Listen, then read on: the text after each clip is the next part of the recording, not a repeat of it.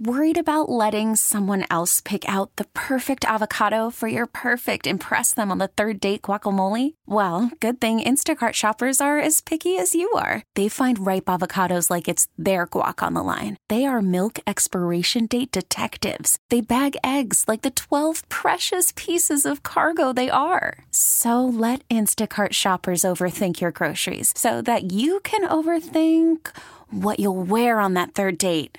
Download the Instacart app to get free delivery on your first three orders while supplies last. Minimum $10 per order, additional term supply. Hey, Rob Bradford here. I have set out on a mission with my good friends at FanDuel to prove what I have known for some time baseball isn't boring. Now I have a daily podcast to prove it with some of the most notable people in the baseball world screaming baseball isn't boring from the mountaintops or at least agreeing to come on our show. Players, managers, GMs, and yes, even the commissioner of baseball, Rob Manfred. It has been a constant wave of baseball's most powerful voices. So join the revolution, subscribe, and soak in Baseball Isn't Boring. Listen on your Audacy app or wherever you get your podcast. You'll be glad you did. Let's bring in our usual suspect, our great local writer with uh, thecentersquare.com, Anthony Hennen. Hey, Anthony. Hey, Dawn. Thanks for having me. How you doing? I'm good. Tell me about this one because, it, you know, in some states like Jersey, the wind turbines, not popular with a lot of people. On the other side here on Pennsylvania, on our side, this looks like something that Republicans are backing are and, and Democrats. It's getting bipartisan support or it's or you know how is this being received? Yeah, so broadly speaking, when we're talking about these hydrogen hubs, which essentially we don't have an example of these up yet. Nowhere in the U.S. is there a hydrogen hub yet.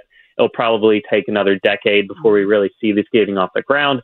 Uh, but the idea here is to build essentially an entire ecosystem based off hydrogen um, to fuel power because it doesn't emit carbon um, rather than natural gas, coal, et cetera, et cetera. Um, so this would go into a lot of you know heavy manufacturing, um, chemicals, things like steel, basically trying to clean up the fuel source used for this. Um, there's a lot of federal money flowing in for this. Uh, the two hydrogen hubs recently announced, one based in Philadelphia and the other headquartered in West Virginia, but we'll see that spilling into Pennsylvania.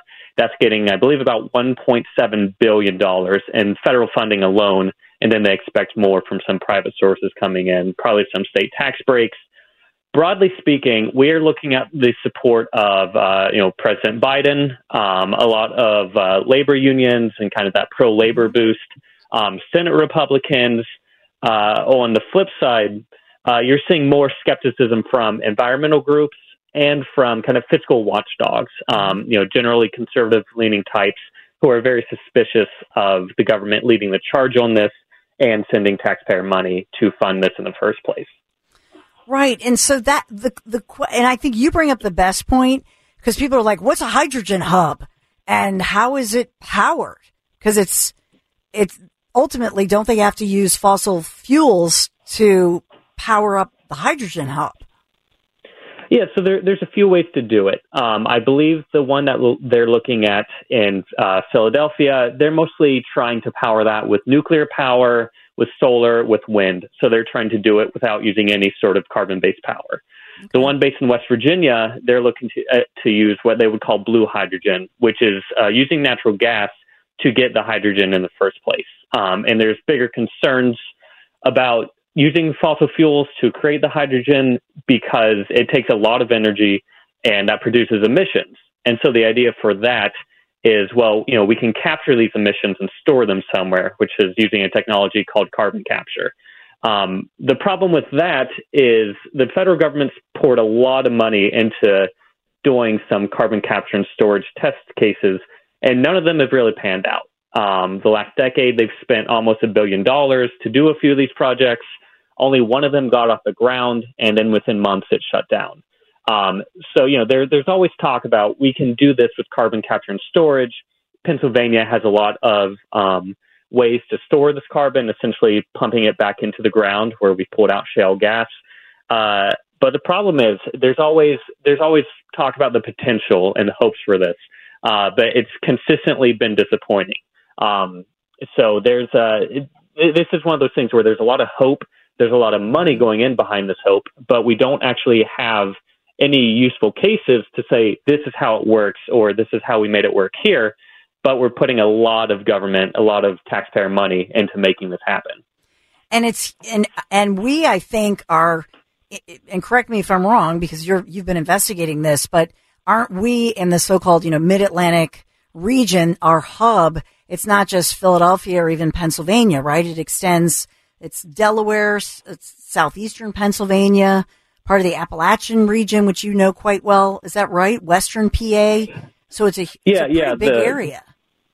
Yeah, it, it kind of spills out, and there's also that hope of you know even if it's not based in your state, then this will also lead to more jobs, more development, um, which once again remains to be seen, uh, and it remains to be seen whether the technology works at all, whether this actually reduces emissions in any way, or if this is a subsidy going to the uh, companies benefiting from this.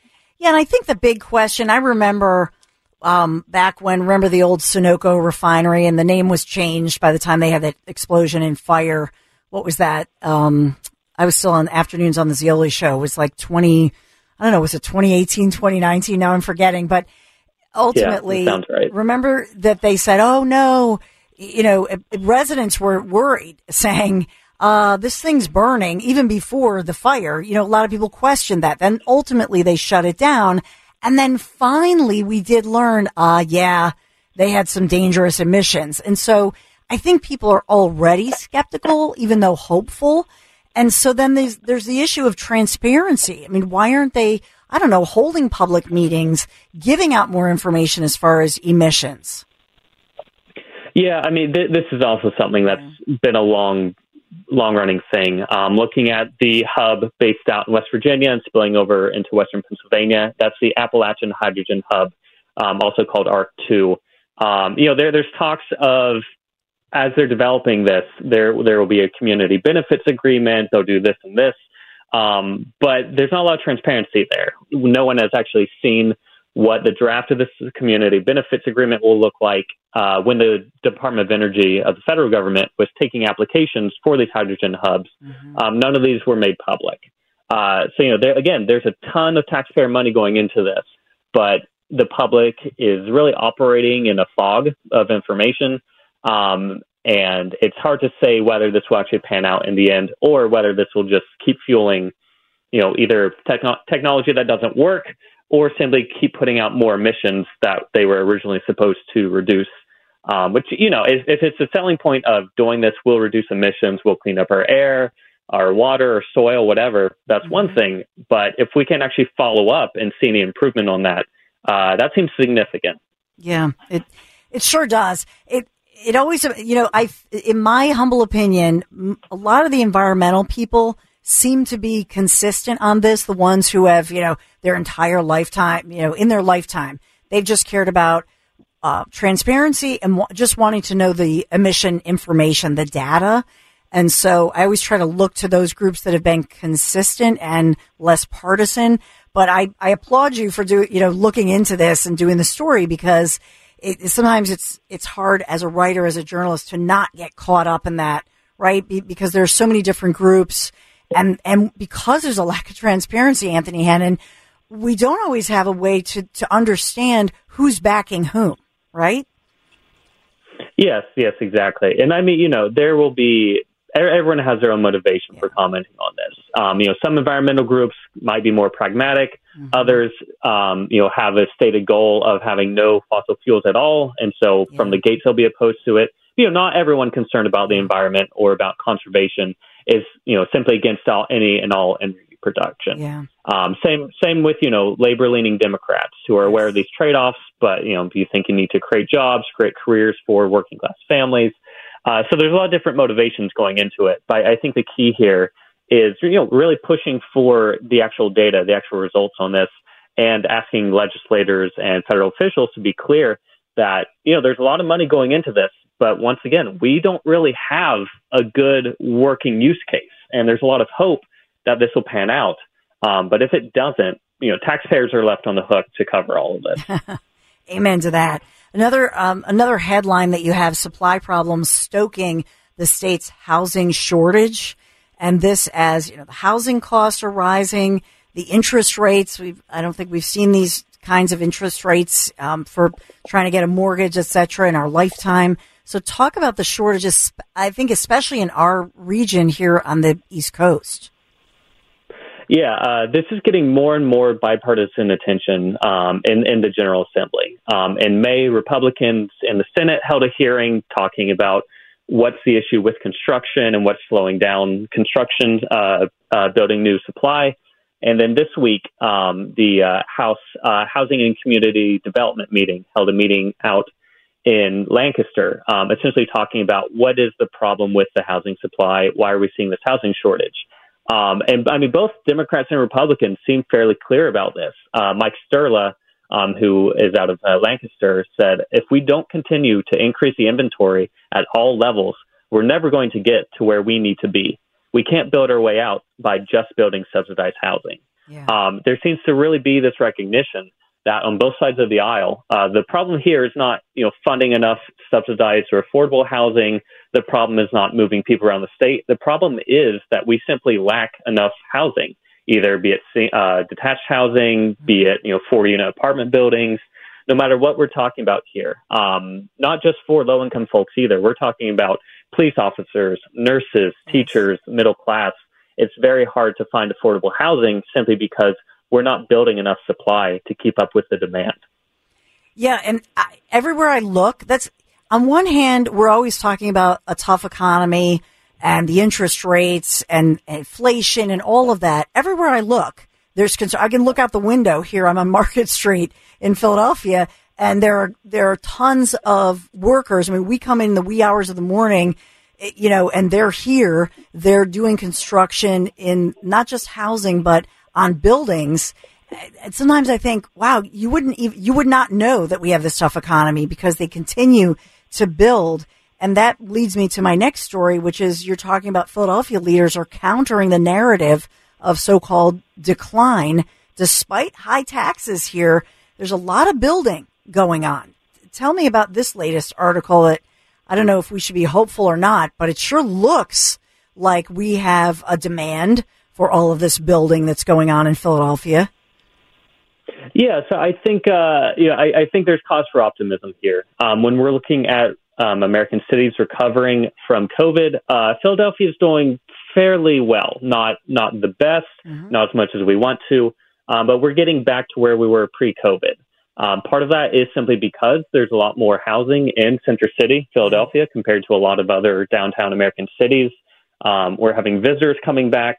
But it seems what's holding it back a little bit is remote work. Um, a lot of these jobs based in Center City can be done just as easily at home, as opposed to some cities like San Diego or Nashville, where a lot of that was more focused on hospitality, on tourism. You have to be in person.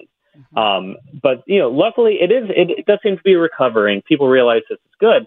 Um, but one of the things that uh, Paul Levy, who leads the Center City District in Philadelphia, said was that uh, you know the the wage tax is yeah. you know essentially business repelling. It's a big disincentive for people to actually have an office in Philadelphia. Yeah. Um, it drives up costs, and so that that's that's been you know that's been a long running issue.